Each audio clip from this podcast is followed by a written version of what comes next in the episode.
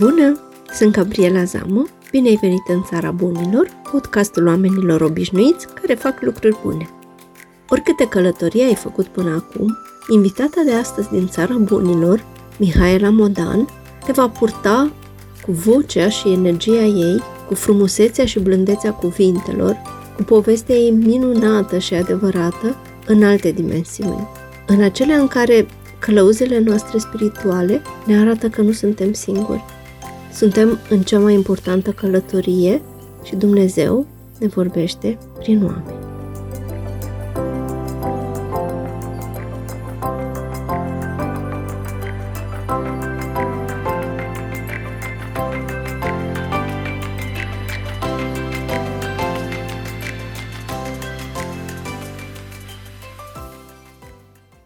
Bun venit, Mihaela, în Țara Bunilor. Îți mulțumesc pentru că ai acceptat invitația de a fi călător în Țara Bunilor.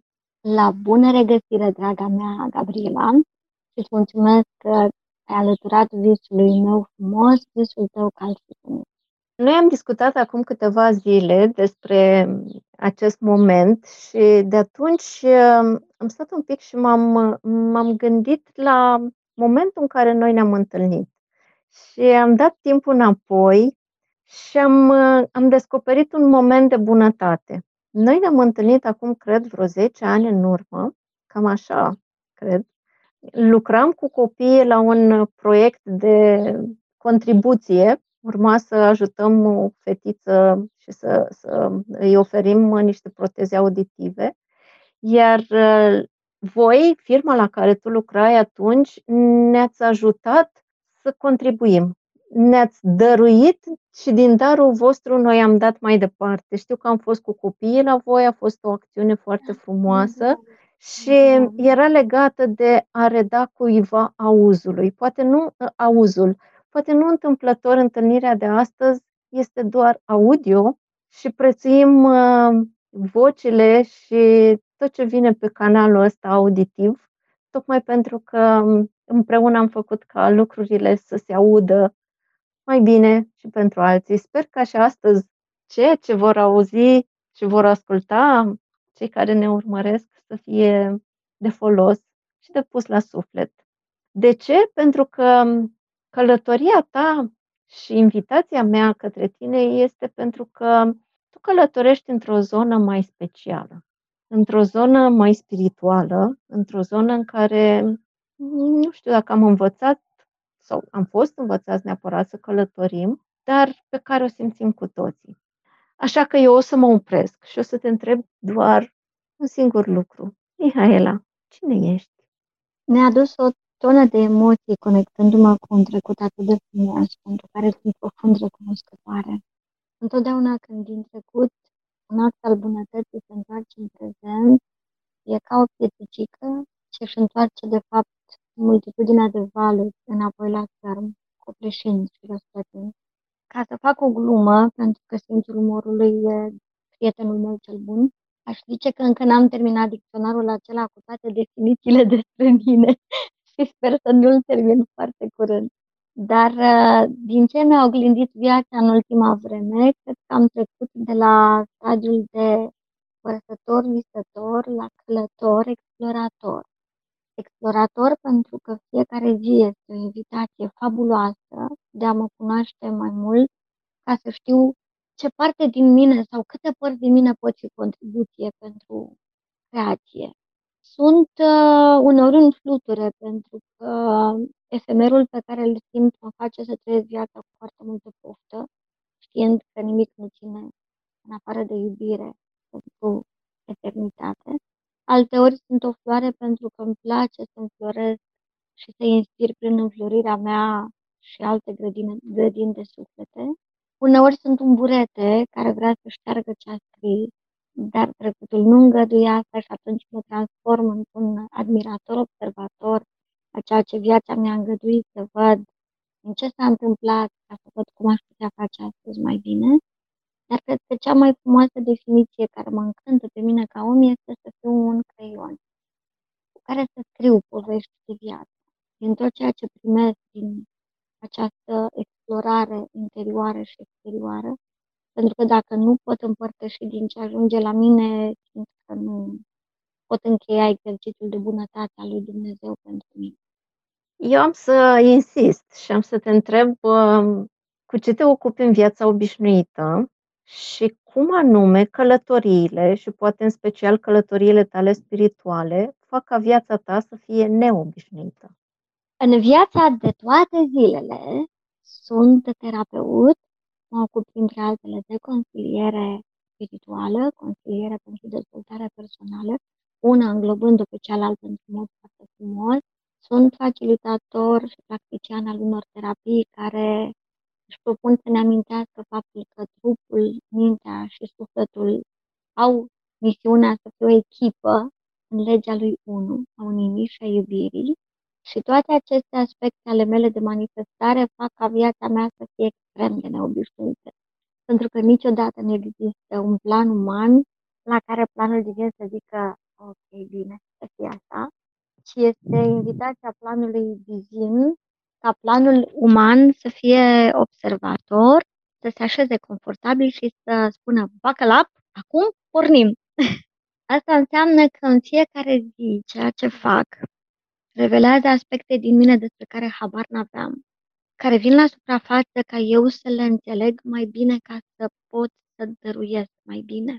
Neobișnuitul vine din faptul că, spre exemplu, în ultimii ani din viață, ultimii doi ani, fac channeling într-un mod care până acum se, trans- se desfășura așa cu bucățica, iar acum curge de-a dreptul. Asta înseamnă că sunt invitată de divinitate să dau voce umană vocilor care vin din marele univers de iubire și care au de transmis o grămadă de lucruri importante. Practic, sunt o contribuție pentru aducerea aminte a măreției care suntem. Și asta face ca fiecare zi să fie un munte și o vale, să urc și să cobor, să călătoresc în direcții despre care habar n-aveam la începutul zilei, dar până la sfârșit, în momentul acela în care mă adun în gratitudine și mulțumesc pentru cum a fost ziua, constat că a fost extrem de interesant, de neobișnuit. Dar cred că dacă ar fi obișnuit, m-aș plictisi. Mă uit așa și mă amuz într-un fel, mă uit uh, pentru cei care ne ascultă, noi ne întâlnim, suntem acum pe Zoom și ne privim în ochi și văd uh, două persoane care poartă numele a doi arhangheli importanți, Mihail și Gavril. E frumos! Și știu că tu ești tare bună prietenă cu îngerii și îi aduci în viețile oamenilor într-un mod conștient. Ne-am întâlnit în repetate rânduri, avându-i pe ei aproape, dar o să, o să ajungem poate să ne spui mai multe despre asta, dar acum te-aș întreba, când erai copil, care era cartea ta preferată, cea pe care o citeai foarte des sau dacă aveai un personaj anume care îți plăcea foarte mult și de ce anume? Poate fi chiar și un personaj de desene animate. Există două cărți care mi-au marcat destinul. Prima este cartea Johnny Boan, nu știu dacă își mai aduce cineva aminte de ea, habar n-am dacă a citit-o cineva din universul meu. O carte pe care tatăl meu mi-a recomandat-o să o citesc măcar o dată pe an. Cred că vreo unsprezece ani la rând se întâmpla ca la sfârșitul cărții să las câte un gând și observam. Că am mai scris cu un an în urmă, mai trăsesem câte o concluzie, mai făcusem câte o constatare. Pentru că era un personaj al bunătății, ca să vezi da. Unde a ajuns întrebarea ta, Doamne, ce frumos este evocarea unui personaj, a unui copil, căruia îi se schimbă destinul și care experimentează laturile opuse ale bunătății, tocmai pentru că aștepta ca cineva din afară să vadă infinitul de bunătate și de puritate și de corectitudine din sufletul lui. Și cumva, acum, ca adult, uitându-mă spre acest suflet, constat că mă oglindește foarte tare trăirile de atunci, nu când aveam nevoie de validare. Nu întâmplător am pus întrebarea asta, pentru că constat. În cartea respectivă sau personajul respectiv se găsește de fapt un indiciu care îți spune ce anume te mână acum în luptă și care este de fapt scopul vieții tale. Atunci eram în luptă.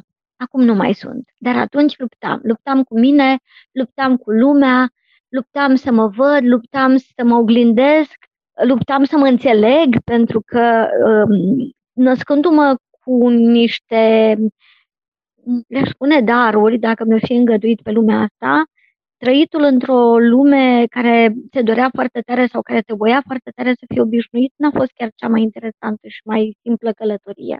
Dar, ca să mă întorc la cea de-a doua carte, aceea, pe aceea am citit-o din Akasha personală.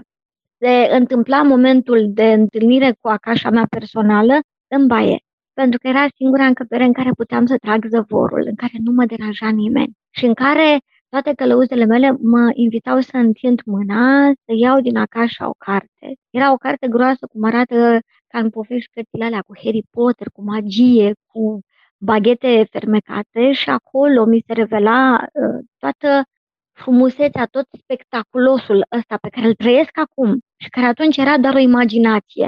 Eu nu știam că imaginația este cel mai de preț dar uman cu care începem călătoria asta, sau unul dintre cele mai de preț daruri. Nu știam că imaginația hrănește creativitatea, hrănește inspirația divină, hrănește intuiția. Și cartea aceea, ale cărei coperți erau de un grena purpuriu aproape eteric, cartea aceea mă invita să intru în ea, să închid ochii și în deschiderea ochilor minții trăiam niște povești fabuloase în care eram cine puteam eu să fiu, fără niciun fel de limitare umană. Asta era personajul meu favorit. Minunat, și are legătură cu ceea ce faci tu acum și cu da. drumul tău în viață.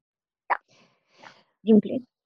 Îți mulțumesc pentru călătoria asta așa, așa de departe, în copilărie, și pentru că drumul și călătoria sunt uh, întotdeauna presărate cu evenimente interesante, cu oameni speciali. Aș fi curioasă, cine anume, printr-un gest de bunătate sau prin ceva care te-a inspirat, a trezit în tine dorința de a călători și de a descoperi o țară a bunilor altfel? Dacă este o persoană, ce anume a făcut ea? Ce s-a întâmplat datorită a ceea ce a făcut ea la un moment dat, încât viața ta s-a, s-a schimbat? Dacă mi-a încătuit, am să aduc în această poveste, de fapt, două capitole. Și o să mă străduiesc cumva să le sumarizez, dar te invit să le vezi cumva în paralel. Pe prima listă aș trece toți oamenii care au văzut în mine ceea ce eu o parte doream să văd, o parte știam că există. Sunt oamenii care au investit în mine și care, din punct de vedere profesional cel puțin, mi-au dăruit mai mult decât puteam crede că merit și care mi-au dăruit încrederea lor și iubirea lor. Și astea au fost niște semințe de aur care în mine au înflorit spectaculos, pentru că toată transformarea mea a pornit de la aceste semințe, de la cineva care s-a uitat la mine și a văzut mai mult decât un om, pur și simplu, și a văzut o grădină cu un pământ bun și roditor. Și aceste semințe ale încrederii, ale bunătății, ale puterii, au fost așezate în pământul ăsta pe care l-au văzut fertil și pe care eu l-am transformat într-o grădină de flori, dintr-un pământ din care nu știam ce să iasă. Întâmplarea face că primii oameni care au pus aceste semințe sunt și oamenii care au fost superiorii mei în viață, pe plan profesional, și care mi-au devenit mentori prin bunătatea lor și prin încrederea lor în mine. Și au fost cea mai bună inspirație, au fost cea mai bună trambulină spre pot să fac, spre a-mi aduce aminte ce știu să fac, pentru aceste semințe pe care le-au așezat în mine. Și a funcționat pentru mine foarte bine. A doua poveste mă duce spre o călătorie, o poveste care s-a întâmplat la uh, urcarea într-un tren, în momentul în care am aflat că mama nu mă poate însoți într-un drum pe care aveam să-l fac, dar mi-a spus atunci că mă las în grija lui Dumnezeu, iar la urcarea în treptele trenului au venit îngerii mei care mi-au spus că am un mesaj de adus unei persoane care se afla pe holul uh, compartimentului meu. Îmi tremură și acum un pic sufletelul la evocarea acelor aduceri aminte, pentru că ei mă împingeau de la spate cu toată gentilețea să mă duc și să las acelui suflet un mesaj. Inutil să spun că acelui moment de, de încredere pe care l-am primit de la îngeri îi se opunea un munte de emoții, de spaime, de griji, cum să fie, cum o să merg să spun unui suflet pe care nu-l cunosc, ceva ce nici eu nu știu, Dar atât de tare m-au împins de la spate și atât de multă răbdare au avut cu mine și cred că și răbdarea este un semn nobil de, de gentilețe și de bunătate, încât la un moment dat, Gabriela, și poate ți-am povestit asta de-a lungul timpului, nu mai amintesc, am deschis ușa acelui compartiment, am bătut pe umăr sufletul respectiv și rapid, rapid, ca să nu iau bătaie sau să nu se întâmple vreo nefăcută pe care o proiectam evident din fricile mele, i-am șoptit omului mesajul de la înger. Ceea ce s-a întâmplat în secundele următoare m-a făcut să fiu ceea ce sunt astăzi. Omul acela s-a transformat dintr-o mască încremenită a suferinței, într-o față inițial uimită, niște ochi care s-au făcut mari, mari, mari și strălucitori, a deschis ușa compartimentului, iar eu tremuram toată de spaimă, ce o să zică dragul de el, că mă trezesc eu, o necunoscută, să-i spun ceva, și mi-a mulțumit. Și mi-a spus că, de fapt, asta aștepta înăuntru lui, primească, dar că nu se gândea că va veni o străină, într-un tren, într-o călătorie spre necunoscut și care să-i reveleze un semn de bunătate. Și atunci am înțeles că, de fapt, toate mesajele îngerilor sunt semne de bunătate și astfel ei au fost și sunt cea mai mare contribuție la ce sunt astăzi. Minunată poveste, n-am, n-am mai auzit-o până acum, nu mi-ai spus-o, însă încă o dată se confirmă faptul că Dumnezeu lucrează prin îngeri și prin oameni și că ceea ce suntem meniți să fim, nu avem dreptul să împiedicăm a se manifesta. Și dacă cei din jur și ceea ce simțim în sufletul nostru validează misiunea asta, înseamnă că suntem de-a dreptul binecuvântați. Ce, ce poveste frumoasă și, uite, cumva cei care nu cred în puterea acestor mesaje au acum confirmarea că poate ar trebui să fie mai atenți la ele și la oamenii care le transmit. Pentru că semnele vin prin foarte multe direcții, ele vin în modul în care fiecare din noi este pregătit să le primească, doar că atunci când nu mai credem foarte tare în noi, atunci când corabia e un pic în derivă și am aruncat vâslele sau credem că n-au fost luate, cred că la e momentul absolut minunat în care facem un gest de bunătate față de noi, că tot e tema călătoriei noastre, și să facem un gest de încredințare. A crede sau nu într-un mesaj de la îngeri e oricum o chestie subiectivă și ceea ce m-a amuzat de-a lungul timpului este că, de fapt, îngerii știu foarte bine când și cât credem noi în acele mesaje. Pentru că de-a lungul acestei călătorii am primit uneori informația acum că persoana din fața mea nu validează informația. Și în momentul acela m-am oprit și am zis că eu primesc informația cum că tu nu crezi în acest mesaj, dar este absolut ok, eu o să-l las la poarta inimii tale și mai departe ce o să faci tu cu el este doar decizia ta.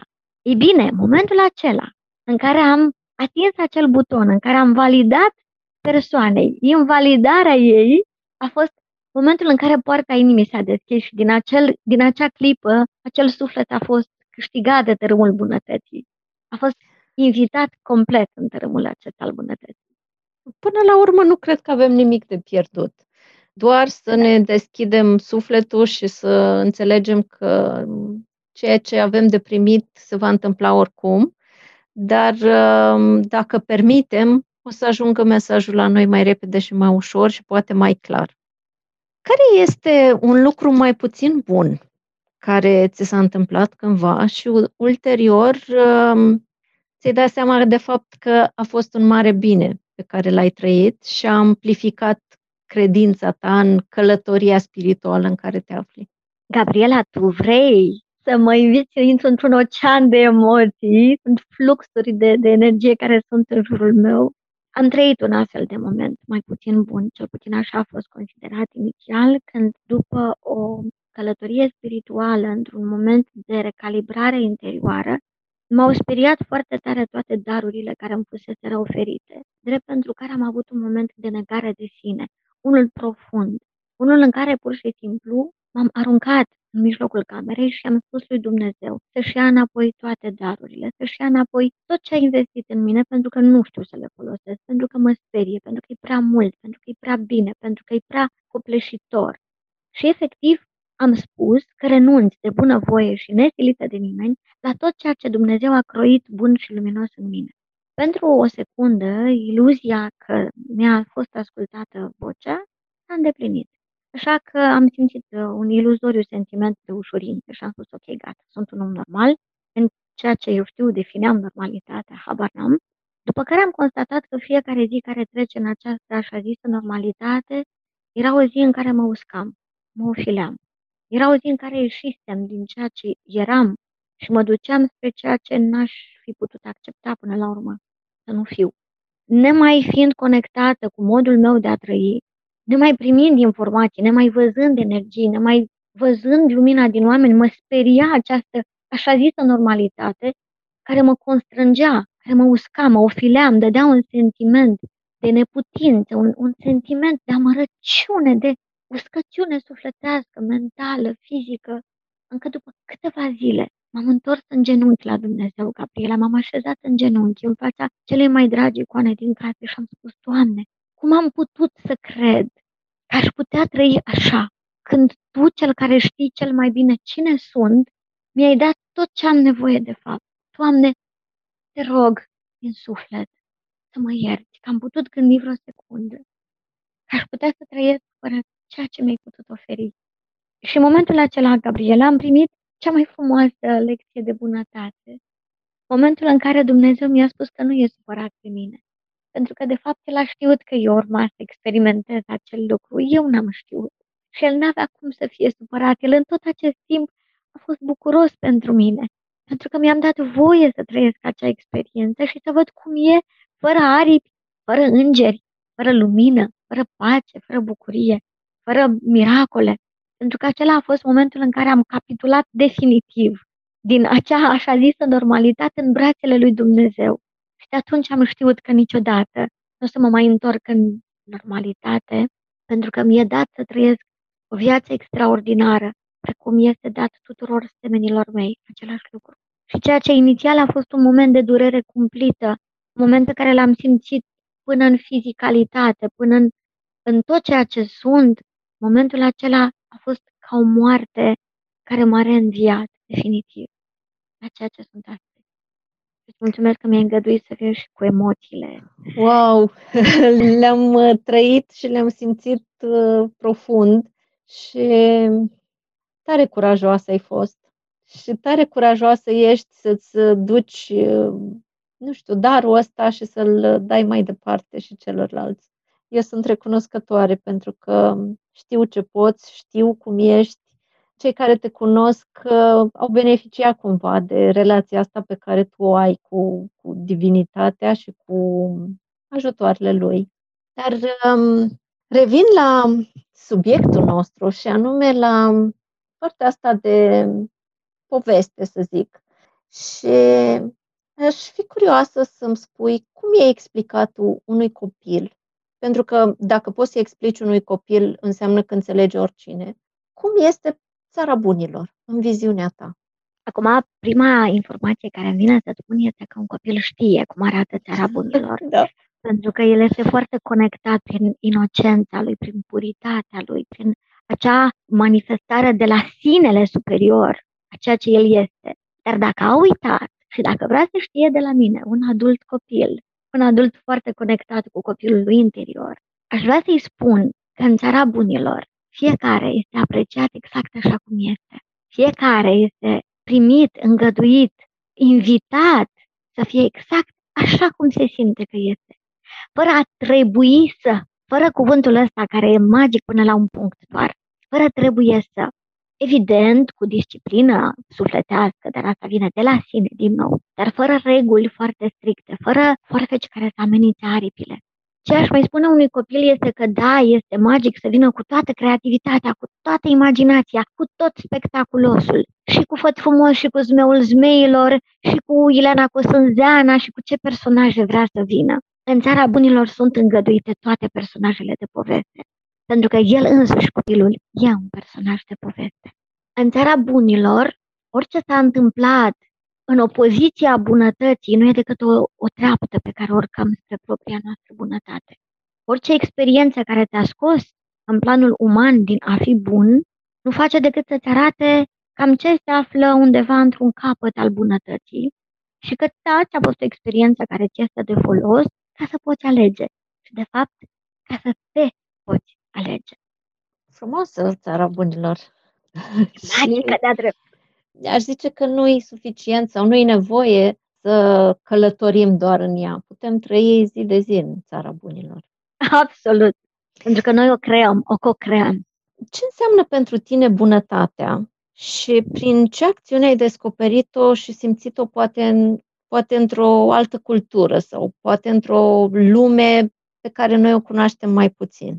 Mă provoci din nou. Bunătatea pentru mine a fost identificată atunci când mi s-a spus că nu sunt bună, că sunt aspră, că sunt dură, că sunt fermă și mi s-a spus de atâtea ori că sunt rea, încât pentru o secundă în infinitatea ceea ce suntem, mi-am asumat această definiție. Deși de fiecare dată când mă duceam înăuntrul meu, o defineam ca fiind nevoie de corectitudine, nevoie de fermitate, nevoie de limite sănătoase, nevoie de claritate, de disciplină, dar uneori cuvintele astea magice, până când sunt înțelese și integrate, pot să pară ca niște chestii mai puțin agreabile, drept pentru care nu am fost bună. N-am fost considerată ca fiind bună. O vreme definiția asta a stat ca o manta așezată peste mine, doar că mă umbrea foarte tare.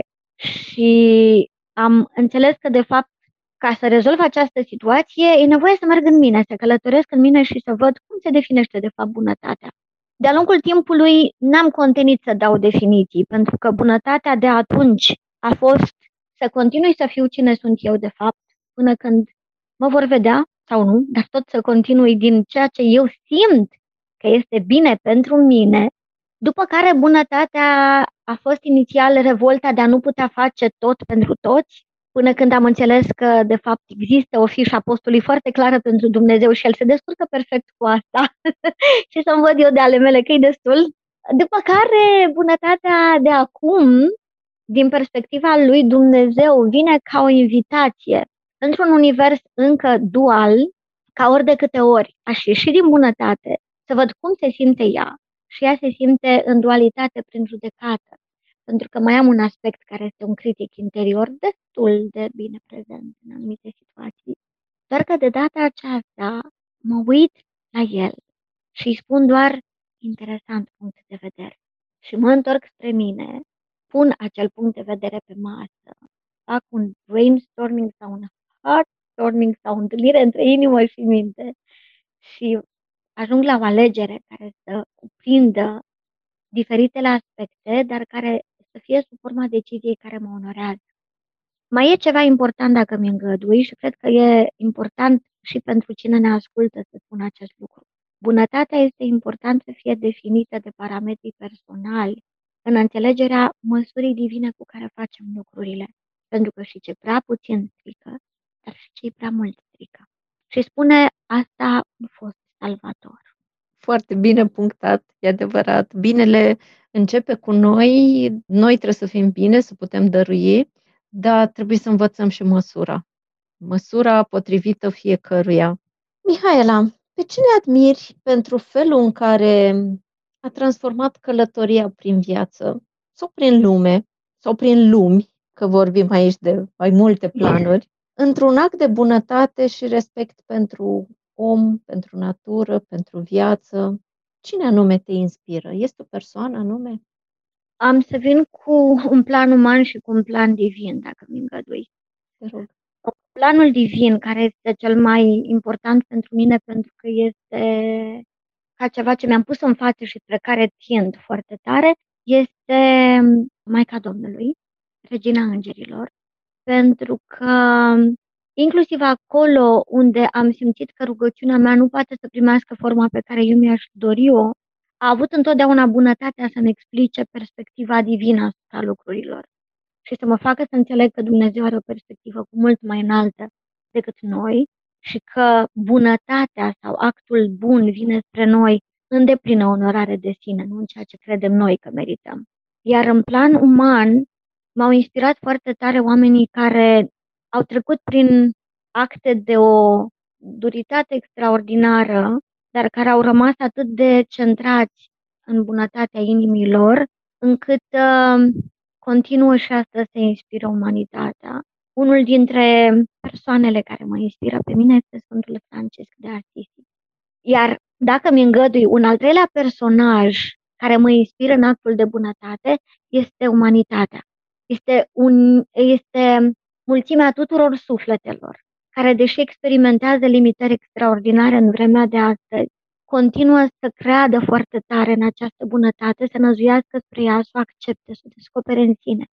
Și dacă ieri îmi spuneau că tot ceea ce le împărtășesc este o poveste, astăzi îmi spun, sunt dornică să trăiesc această poveste. Pentru că se poate, pentru că merit.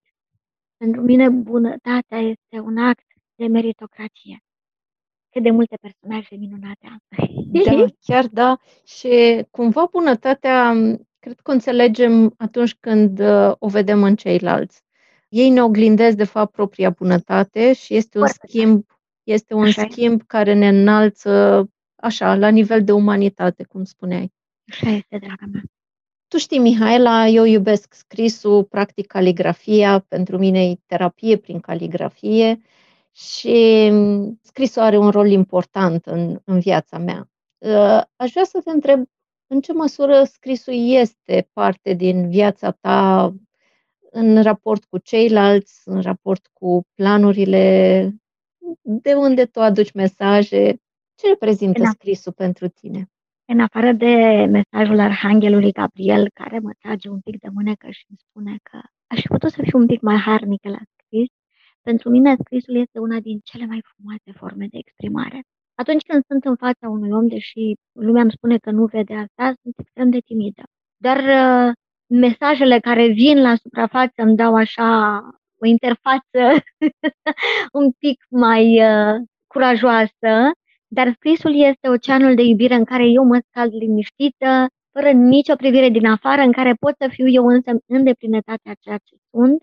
Scrisul este cea mai frumoasă formă de exprimare a mesajelor pe care le primesc de la Dumnezeu și de la toată echipa care ne veghează, pentru că scrisul rămâne verba volant, dar scripta manent.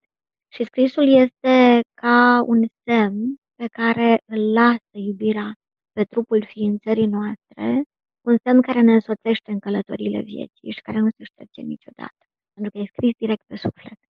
Și îmi place să cred că tot ceea ce scriu vine de la suflet, de la cea mai înaltă formă din noi, la cea mai înaltă formă din cei care citesc.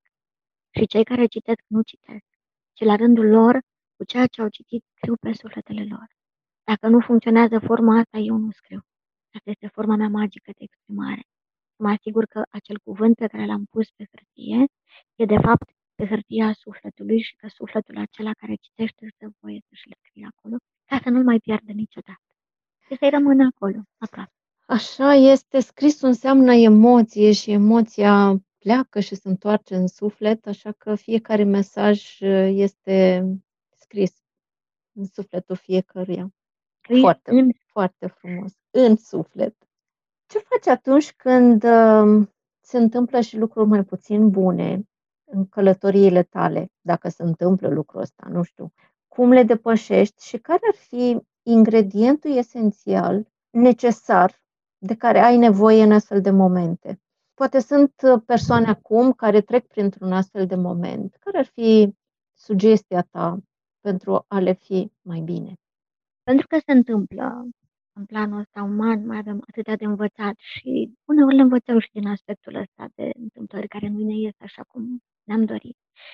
Cel mai la îndemână instrument pe care îl folosesc este să trec de la de ce la ce.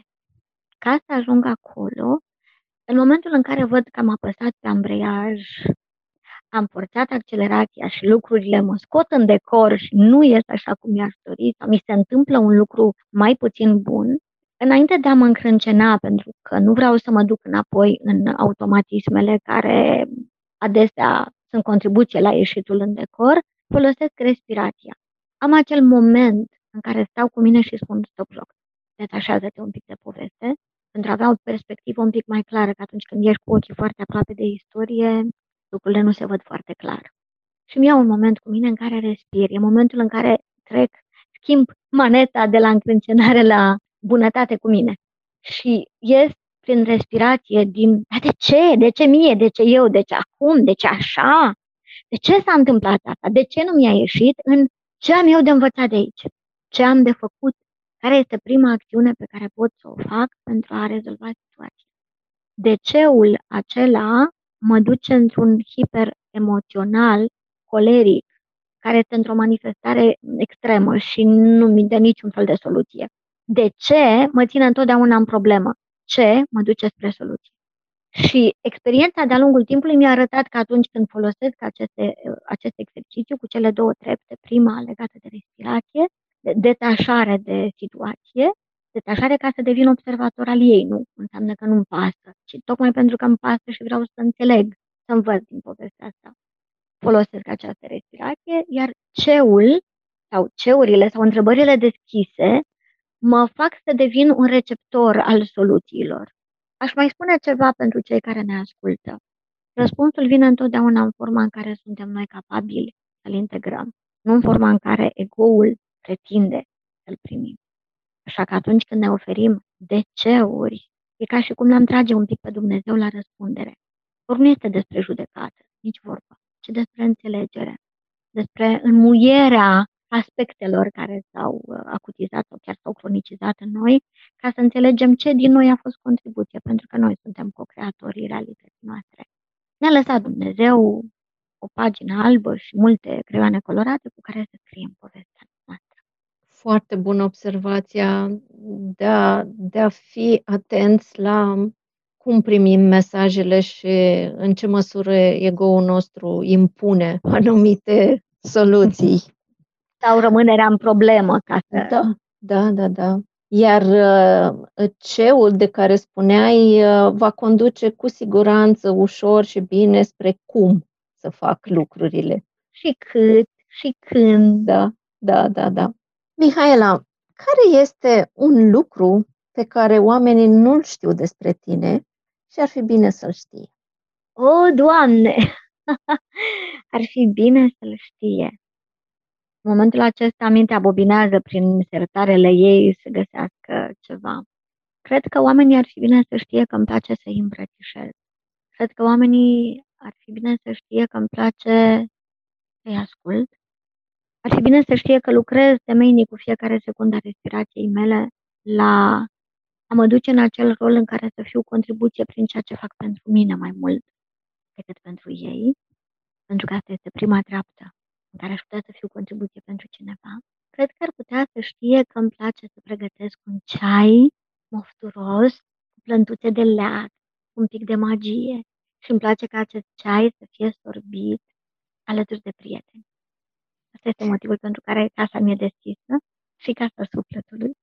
Probabil că pentru mulți dintre apropiații tăi lucrurile astea sunt deja cunoscute, însă mă bucur că le-ai reamintit și că, cel puțin după anul ăsta greu prin care am trecut cu toții, știu că îți place încă să îmbrățișezi și să ai oameni aproape de tine.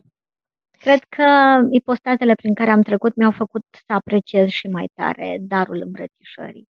Și îmi place să cânt și îmi place să dansez. Oh, uite, și...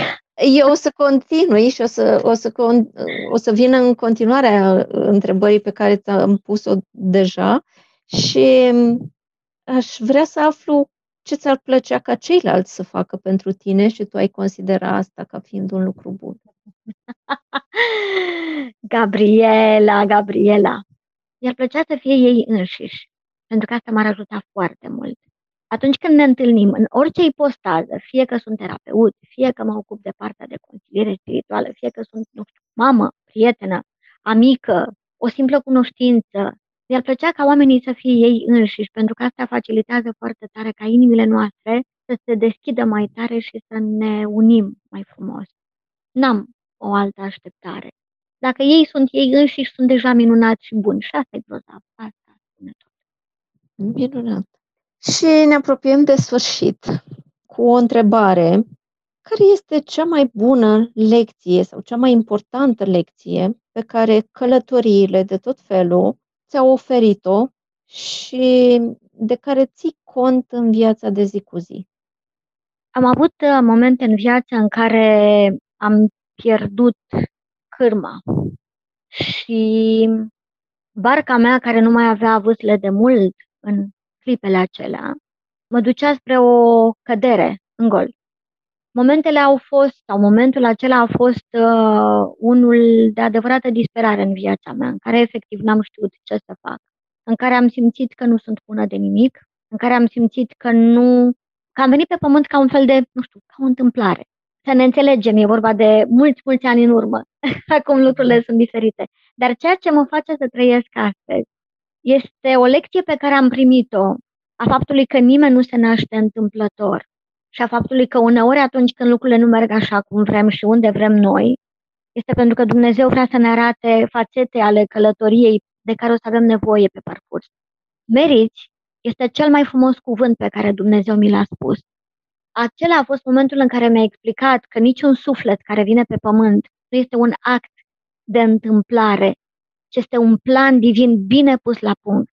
Acel moment de alunecare iluzorie, evident, a bărcii mele spre neființă, a fost lecția pe care eu mi-am luat-o și de care mă servesc întotdeauna în viață și care în viața mea de zi cu zi s-a transformat într-un exercițiu care cu siguranță o să inspire și alte suflete. Atunci când uit că merit și ce merit, atunci când uit să am încredere în mine, mi-aduc aminte să folosesc încrederea pe care o are Dumnezeu în mine, pentru că El știe ce și de ce. Și atunci fac un switch pe pilotul acela automat, măreț, suprem și plin de bunătate și iubire și știu că direcția spre care merg contează mai puțin. Ceea ce contează este cum îmi fac și cum gust fiecare clipă a călătoriei. Eu am gustat fiecare clipă a dialogului cu tine și mm. suntem acum la final, la ultima întrebare, care, conform tradiției din Țara Bunilor, nu o mai adresez eu, ci o primesc. Astăzi o primesc de la tine. Așa că te invit să-mi pui o întrebare și eu voi răspunde cu drag.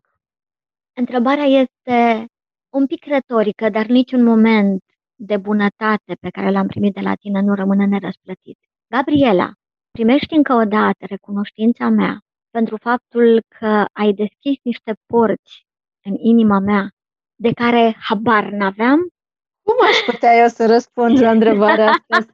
Sunt eu recunoscătoare pentru contextul în care s-au întâmplat lucrurile astăzi, pentru toate în care ne-am întâlnit și în care ne-am îmbogățit reciproc, pentru toate mesajele pe care mi le-ai adus tu sau uh, au venit prin tine și recunoștința este ceea ce ne ține de mulți ani împreună.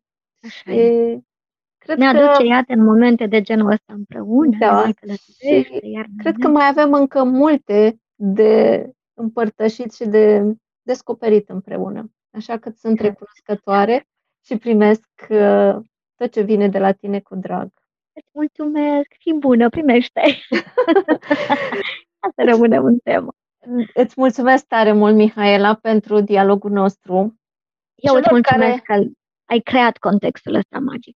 Celor care ne ascultă, le spun doar să aibă încredere că Dumnezeu vorbește prin oameni. Uneori îngerii ne sunt aproape în forme neașteptate, iar celor care vor să afle mai multe despre tainele astea, tu ești aproape și voi adăuga toate contactele către tine, pentru că știu că poți fi de ajutor și poți fi mângâiere celor care au nevoie.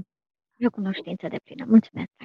Vă doresc să fiți, ca de obicei, buni, ascultători și iubitori și să ne întâlnim cu un nou invitat data viitoare. Toate cele bune!